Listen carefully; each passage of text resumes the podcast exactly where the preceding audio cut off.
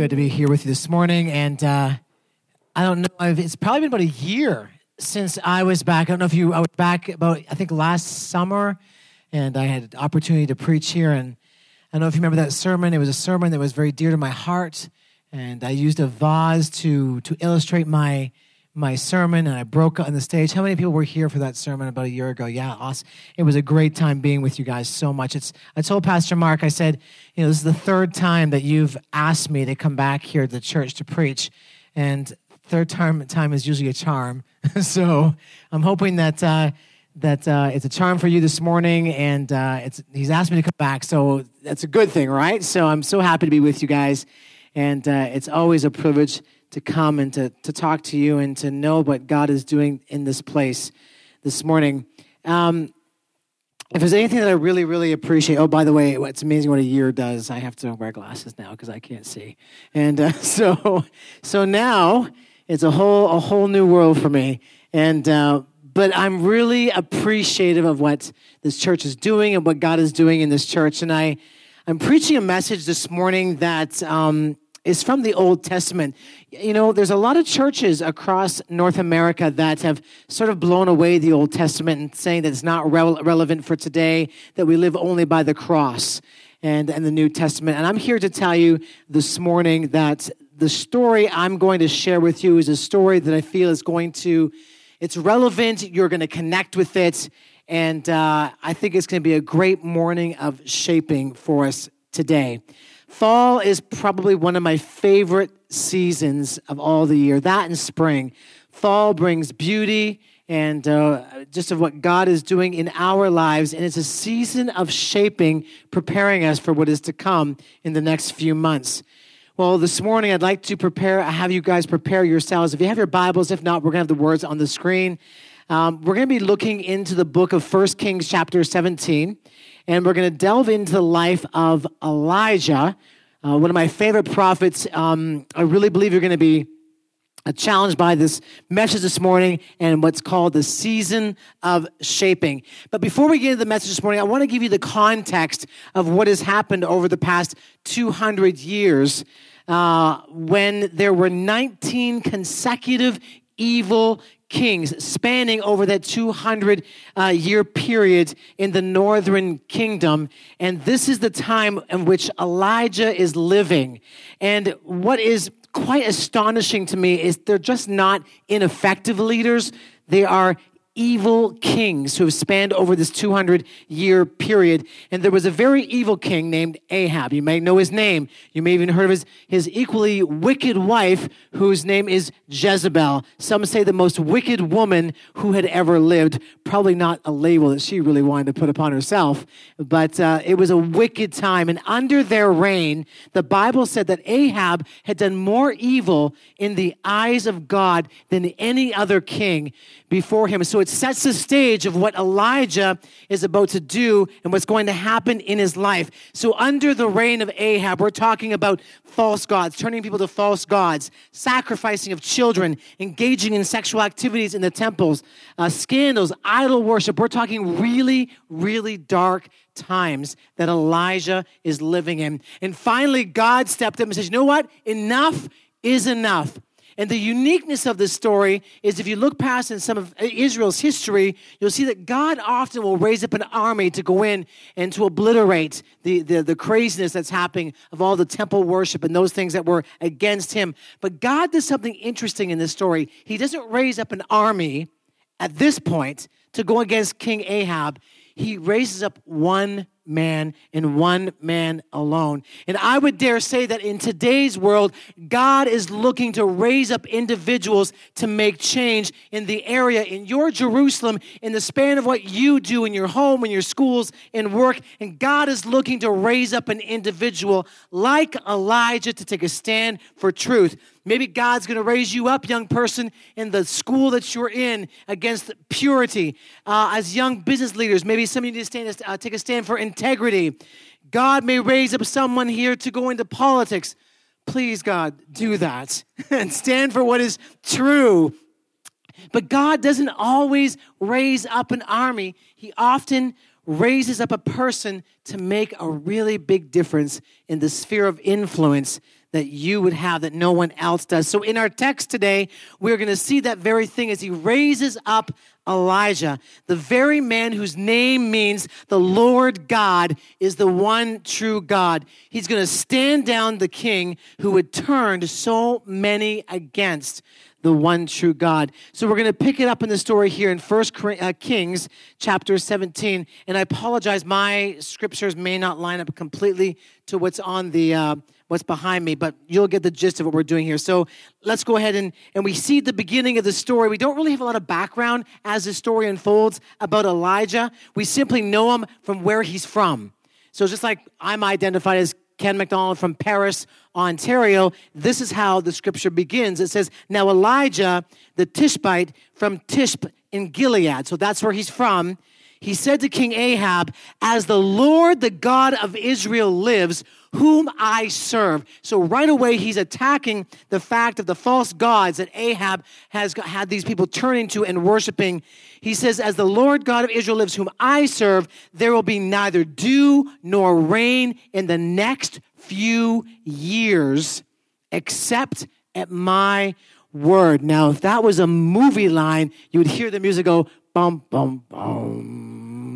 Because it is such a uh, judgment against this nation and the king and, and what he's doing. And so it's a prophetic judgment that there's going to be no rain for the next few years. Now, think about it. Now, I'm, of, I'm sure many of you here are farmers, so you understand the importance of rain and what that does for agriculture's sake. And there's going to be an agricultural meltdown that's going to happen in this area. We're talking shutdown, starvation, people dying because of no rain, not for a month, not for a few months, but for years to come. This one man stands down this evil king and says, No more rain. And I can't imagine the faith that Elijah must have had to declare that to King, King Ahab and to do that. So the battle is on. So, unfortunately, or I guess maybe fortunately, God does something a little bit different in this story. He takes Elijah, what's called a season of hiding, and we're going to watch this over a period of time as God begins to do uh, a work in Elijah's life. So, God goes, takes Elijah away so he can do so much more in his life. So, why? Because there's so much more God wants to do through him. It's a season of preparation. There's so much more I need to do in you, Elijah, because there's so much more I want to do through you. So let's look at this uh, scripture, and we're going to look at three seasons of preparation that God takes Elijah through. And I'm sure this, there could be people here this morning that you're going to identify with one of these seasons, or maybe not.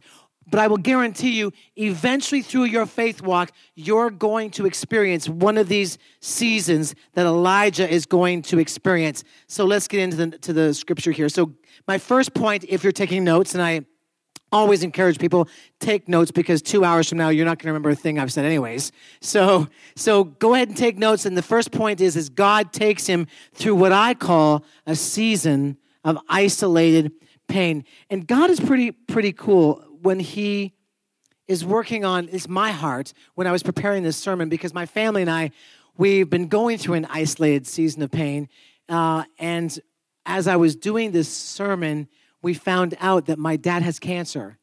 And so it was such a slam to us. It was a few days ago we found this out. And now I'm preaching about isolated pain and dependence and obedience on God. And I'm preaching not just to you this morning, but the sermon sort of takes on a whole different light for my my life. But that's just the way God does things, it's actually pretty cool. So, see, God takes him through what I call a season of isolated pain, where he's very alone. He's got no one else to call to. He has no one to go to. He's hurting very privately in this season of hiding. So we've heard him declare this prophetic judgment over Ahab and the land. And then immediately, not one day, not two days, immediately after he pronounces his judgment, in verse 2, it says, Then immediately after that, the Bible says, the word of the Lord came to Elijah Leave here, turn eastward, and hide in the Kerith ravine east of Jordan. Someone say with me, Kerith ravine. Okay, hold on to that word because we're going to be talking about that a lot uh, this morning. So, if you don't know what the word kerith means, if you're taking notes, uh, the Hebrew word of kerith actually means to be cut off or cut down or cut off from the source, to be cut off from the blessings, or very literally, it means to cut down like you would chop down a tree. So you can almost see, sense what God is already preparing Elijah for a season of breaking, a season of humbling, a season where God's going to teach him to be totally dependent on him, and he's going to humble him privately before he can use him publicly. He's going to do something very, very deep. And there's some of us, maybe here this morning, you're facing your own Kerith, your own Kerith ravine, where you feel isolated, where you feel cut off, where you just seem like no one's around. You're like, God, where are you in this moment of my life? And oftentimes, as God is right there doing a deep work in you, if you just take a moment to see, it's almost like this little bird uh, that knew it was time to fly south for the winter but he got off to a very, very late start and got caught in a snowstorm. And the snow and the sleet were so fierce that it got on his little wings and they started to freeze. And all of a sudden, all this pelting started happening, and he came in for a crash landing, realizing his wings were frozen and he couldn't fly. He just resigned to this horrible death and said, This is the worst thing that could ever happen. I'm going to freeze to death. When all of a sudden, out of nowhere, a cow comes along. He stood over top of the little bird and dumped on him. It's farming country. I figure I can talk like this just a load of manure falls on this little bird, and the bird says, I thought it was bad. I was going to freeze to death, and now I'm under this manure. It's the worst thing ever when all of a sudden the warmth of the manure begins to loosen up his wings and his little frozen body is able to move again and he's able to move his wings and all of a sudden he says you know what? I might live. I might live. And he's chirping and chirping and chirping and then all of a sudden one of satan's leading creatures i call it a cat showed up heard the bird chirping he dug through the manure killed and ate the bird. I know I know. Three lessons we can learn from this story today. Lesson number one everyone who drops manure on you is not your enemy. Lesson number two everyone who digs you out is not necessarily your friend. But most importantly, lesson number three when you're in manure, keep your big mouth shut. So, some of you, you might be in this Kerith ravine in your life right now and you're feeling broken and you're feeling cut down, and those things that you used to depend upon, you no longer can depend on those things any longer. And God may say, You've got to understand, I'm doing something in you. You may not see the beauty in the affliction at this point, but you got to trust me that I make all things beautiful. It's in His time. It reminds me of a story uh, of when my wife and I uh, we moved to Florida, and uh, I love leading worship. I've been doing it for years and years and years, and uh, doing choirs and directing choirs. And my wife's downstairs somewhere; she would attest to this. And uh, we moved to Florida, and it was our season of our Kerith Ravine. And I was looking for a job. I couldn't find a job, and I finally was able to find a job as a, a, a diesel fuel conditioner maker. Now, that doesn't make any sense. That's terrible English, but that just shows you how badly I didn't want this job. And if you know anything about me, that's just not who I am. And so I had to every single day take this big piece of just nothing metal. And it was just there, here it is, Ken, do something with it. And I'd open up this machine and put in the vise and tighten it up, and this, the bit would come down and start chipping away and, and forming at this really piece of ugly metal and then it would stop. I have to open the doors, take the coolant, spray the coolant off, get the coolant all over me. And I would leave and I'd go home and I would say, God, what are you doing? I'd be crying. I don't understand what you're doing. This is not what I want to do. Why do you give me this job? Go back, do the same thing, and do the in the vise and cutting and cool and then it stops and I got to pull it out and I got to take a file and knock all the burrs that were all over the piece of metal, put it back in and then let it finish its crafting.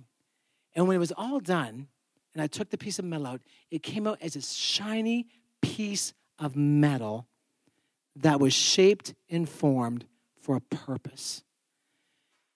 And God spoke to my heart in my Kerith Ravine and said, Ken, if you had just taken some time to listen, this is what I was trying to show you. You are that ugly piece of metal. And I'm shaping you and I'm forming you into the purpose that I've called you. And when the world gets all over you in those little burrs of life, my hand is the file that knocks off those birds, burrs until I've completely perfected you into the person that I've called you to be. Bad timing, God, because I'm at my machine. He's showing me this. I'm sitting there crying at my machine, and all these people are around me. And my boss is walking. Are you okay? Do we need to go outside? Is everything? It's like, oh, I'm fine. I'm fine. God's showing me things. He was a Christian, so I could tell him that. And he understood. So that was my Kerith Ravine. And I'll tell you, God was showing me so much and, and what it was happening in my life. And maybe you're there. But God had me there on purpose. And maybe what you're going through this morning, God has you there on purpose in that period of maybe alone time and not hearing from God because God is trying to show you something. The more that God breaks you, the more God is preparing you for something greater. Number two, we talked about isolated pain.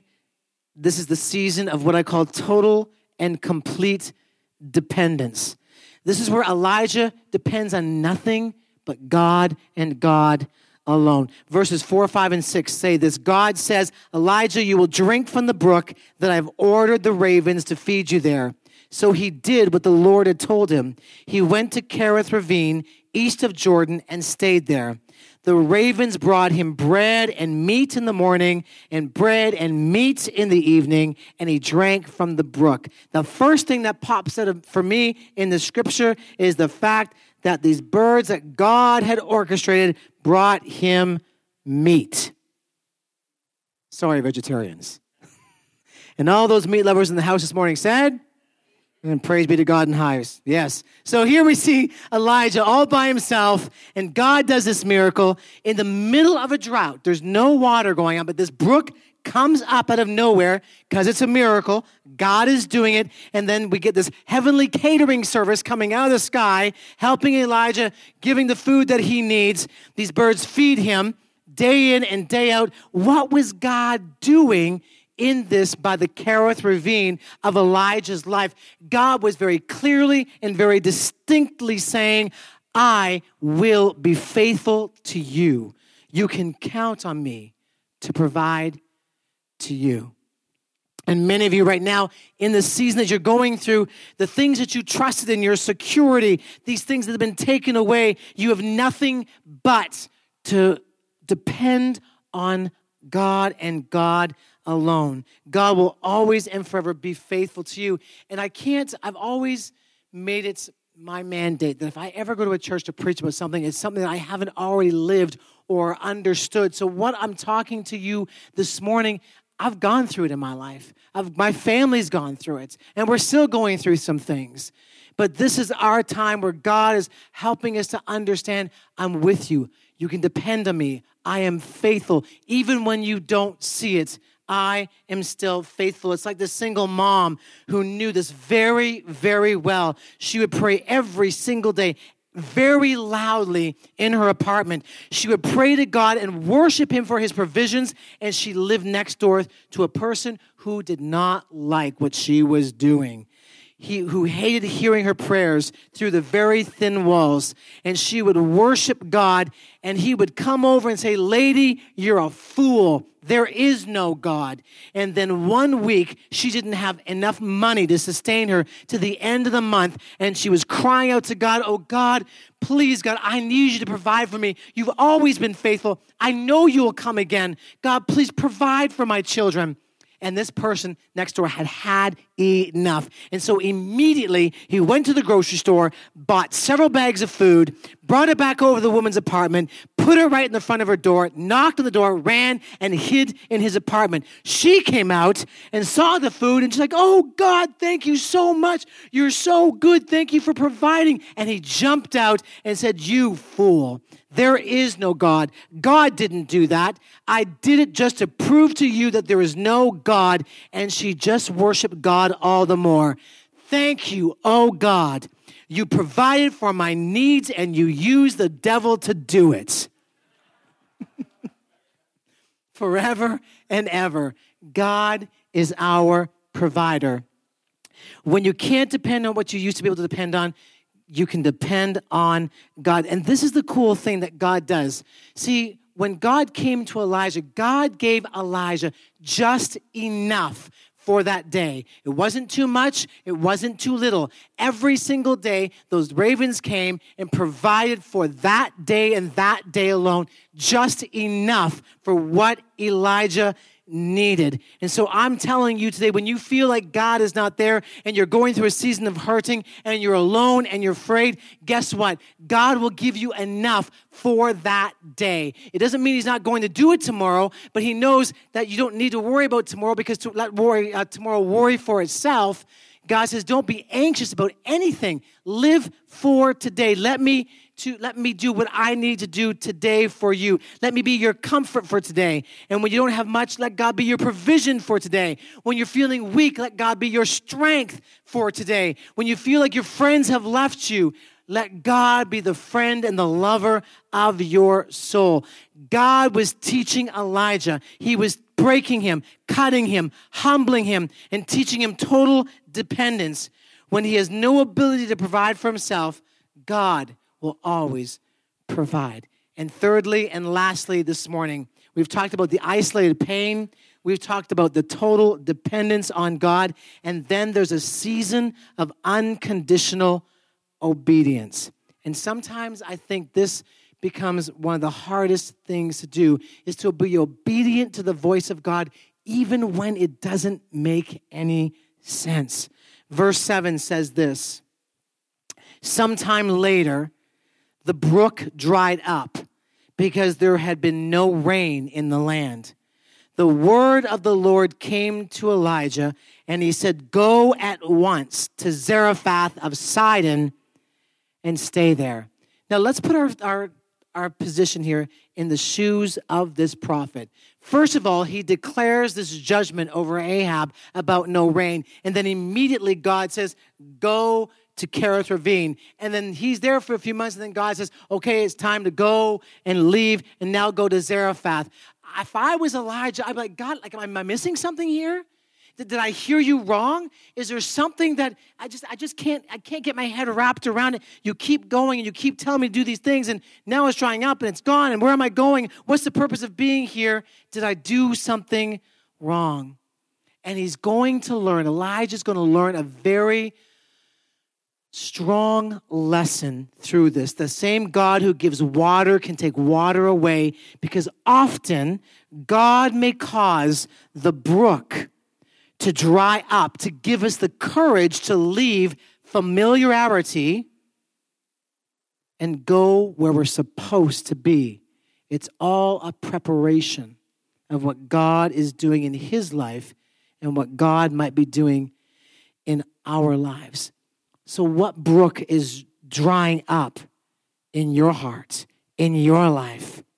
Is it the job you were trusting in that you no longer have? Is it the friends that were always there, but all of a sudden those friends are no longer there? They've turned on you?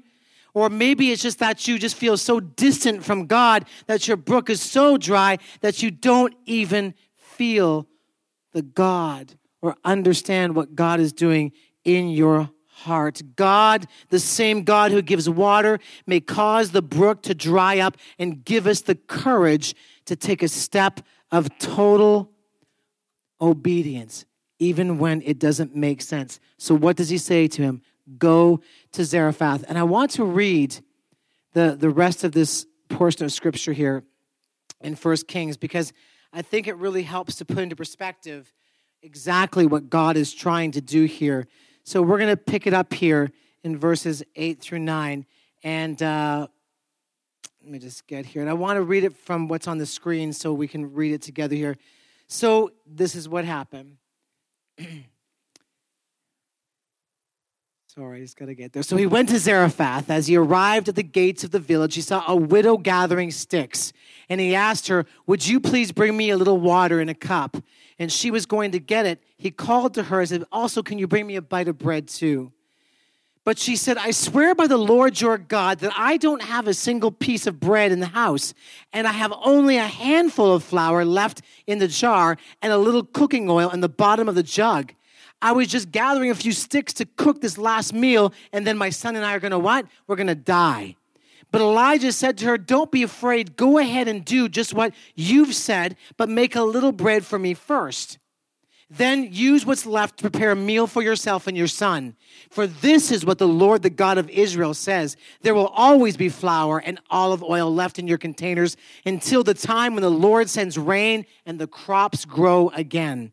So she did as Elijah said. And she and Elijah and her family continued to eat for many days. There was always enough flour and olive oil left in the containers, just as the Lord had promised through Elijah. Sometime later, the woman's son became sick. He grew worse and worse and then finally died. Then she said to Elijah, Oh man of God, what have you done to me? Have you come here to point out my sins and kill my son? But Elijah replied, Give me your son. And he took the child's body from her arms, carried him up the stairs to the room where he was staying, and laid the body on the bed.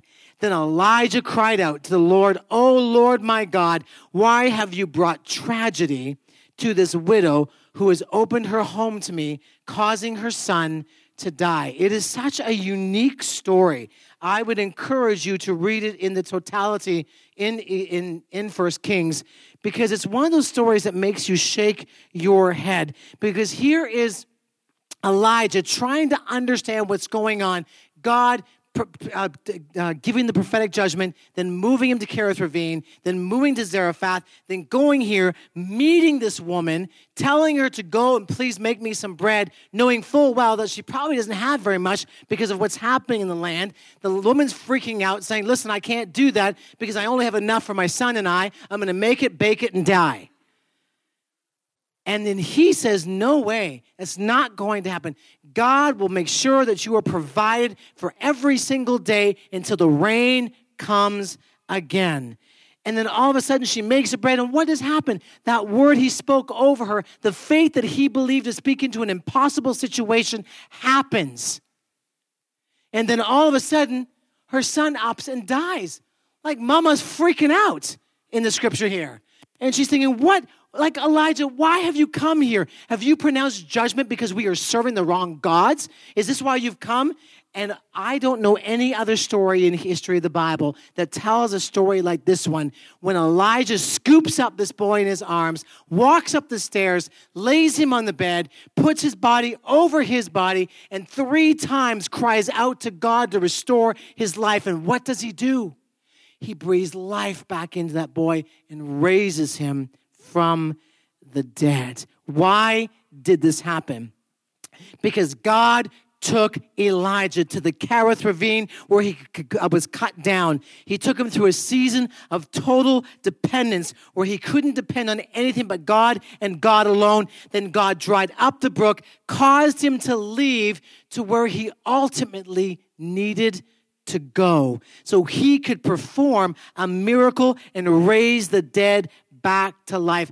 God used him in such a terrible, horrible uh, way with going through all those things in his life to bring him to this point where he had such faith to believe and to speak into an impossible situ- situation. And some of you right now, you're in that season of deep pain. And God's saying, just hold on. I'm going to show you something. I'm going to bring you through it. You got to trust me, but just be obedient. And then all of a sudden, we look back to verse one Going back to verse 1, where it says Elijah was described as Elijah the Tishbite. He was known from where he came from. 23 verses later, he's not known from where he came from, but he's known from whom he is from. And the story completely changes. And the woman says to him in verse 24, Wow, now I know that you are a man of God, and the word of the Lord from your mouth is truth.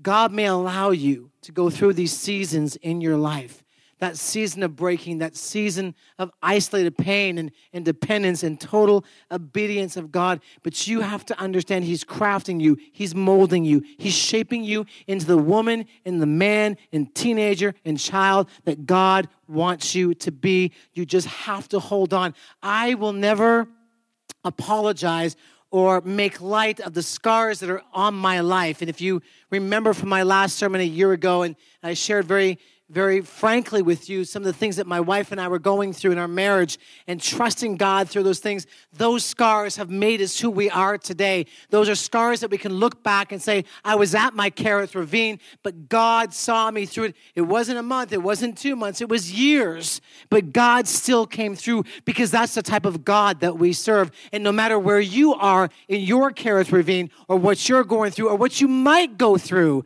down the road, you have to understand that your total dependence upon God and obedience to his voice will move the hand of God to do what he wants to do in your life as he's shaping you. And that's what I think we want all of us. So when we are recognized by people, they don't look at you as just another person, but they look at you and say, There's something different about them. I've seen what they've gone through, and I've seen the shaping and the molding of what the God they serve. And who knows what God can use your story to touch those lives of those people that you come in contact every single day. The making of a man or a woman of God, they often go through the Kerith ravine so God can do in them what he wants to do before he does more through them. Let's pray. Father God, we just um we thank you. We thank you first of all for your supernatural work that you do in each and every one of us when we we put our trust in you and, and, and our complete obedience to you. And so, God, I, I don't know every single person in this room, but you do. You know what season they're going through, or maybe they're not going through any season at all. But God, I pray that as we walk this faith journey together as a community of believers, that God, that you would just work in their lives.